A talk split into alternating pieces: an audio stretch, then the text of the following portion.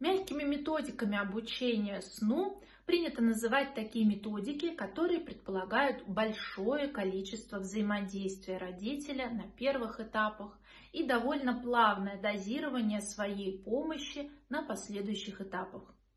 На обучение в такой методике уходит в среднем от трех недель до нескольких месяцев, в зависимости от интенсивности дозирования помощи родителя в процессе засыпания.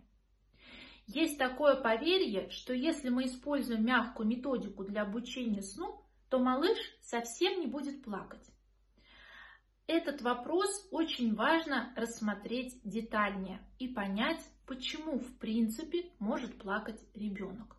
В частности, в процессе обучения сну задача родителя изменить текущий способ засыпания, к которому привык малыш, но который не позволяет ему хорошо спать, на новый способ засыпания.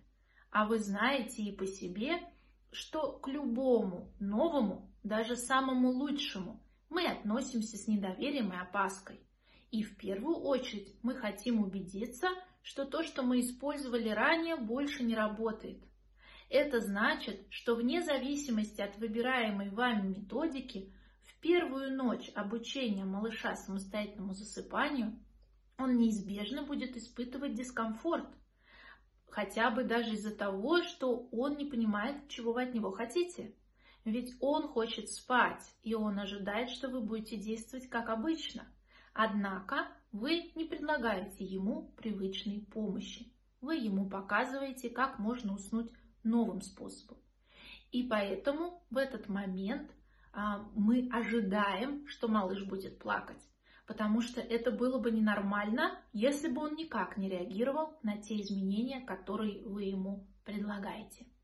Итак, то, что малыш может плакать в процессе обучения сну, в любой методике, которую вы выбираете, является нормой.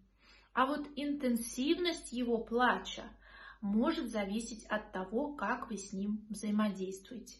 Если вы чувствуете, как малышу необходимо помочь, находитесь рядом, поддерживаете его, сопереживаете, подсказываете, в какой позе можно спать, что можно делать со своим телом, чтобы успокаиваться, он будет воспринимать процесс спокойнее. А если а, ваше взаимодействие ему непонятно, вы суетитесь, непредсказуемы, ваши реакции разнообразны, их очень много, или вы сами тревожитесь, то вне зависимости от методики ваше состояние будет говорить ему о надвигающейся опасности, и ему будет успокаиваться сложнее. Поэтому при, вы, при выборе методики в первую очередь важно руководствоваться своими ощущениями, что я считаю правильным делать для моего ребенка, как я считаю правильным показывать ему, как необходимо спать. А дальше, предложив малышу методику, мы хотим оценить его реакцию. Если он реагирует очень интенсивно, если он с трудом успокаивается, обратите внимание, возможно, вашего взаимодействия слишком много, или ваше состояние очень тревожное, и оно добавляет ему беспокойства. В этом случае важно переключаться на методики с меньшим количеством взаимодействия. Если же вы видите, что выбранная вами методика подходит, ребенок хорошо на нее реагирует и засыпает в первые ночи в пределах полутора часов, значит ваш выбор был верным. И дальше остается следовать плану методики, дозировать ваше взаимодействие регулярно и точно не реже одного раза в 3-5 дней для того, чтобы методика работала.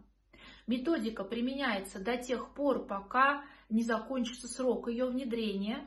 Это значит, что мы не можем использовать ее постоянно в качестве способа засыпания, иначе она станет новой негативной ассоциацией сна.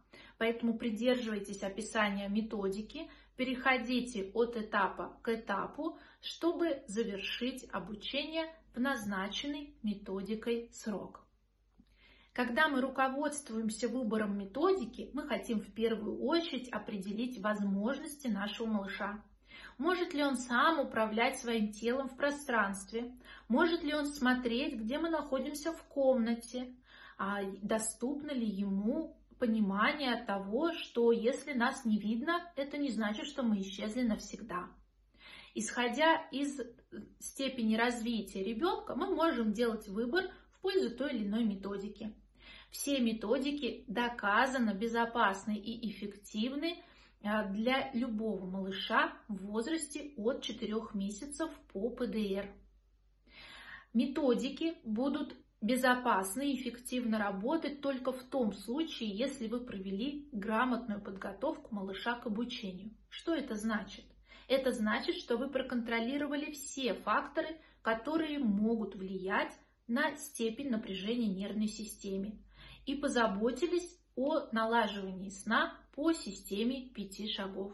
Вы убедились, что малыш здоров, что условия сна подходящие, комфортные, вокруг тихо, темно, комфортная температура и влажность воздуха, что пространство для сна безопасно и вокруг кроватки нет отвлекающих предметов. Вы подобрали режим сна и кормления, который соответствует возрасту малыша и его ресурсу. И малыш засыпает за 10-20 минут спокойно в ваших текущих условиях. Только после этого мы хотим переходить к этапу обучения сну по одной из выбранных методик и рассчитывать на то, что мы завершим ее а, комфортно в те сроки, которые определяются методикой.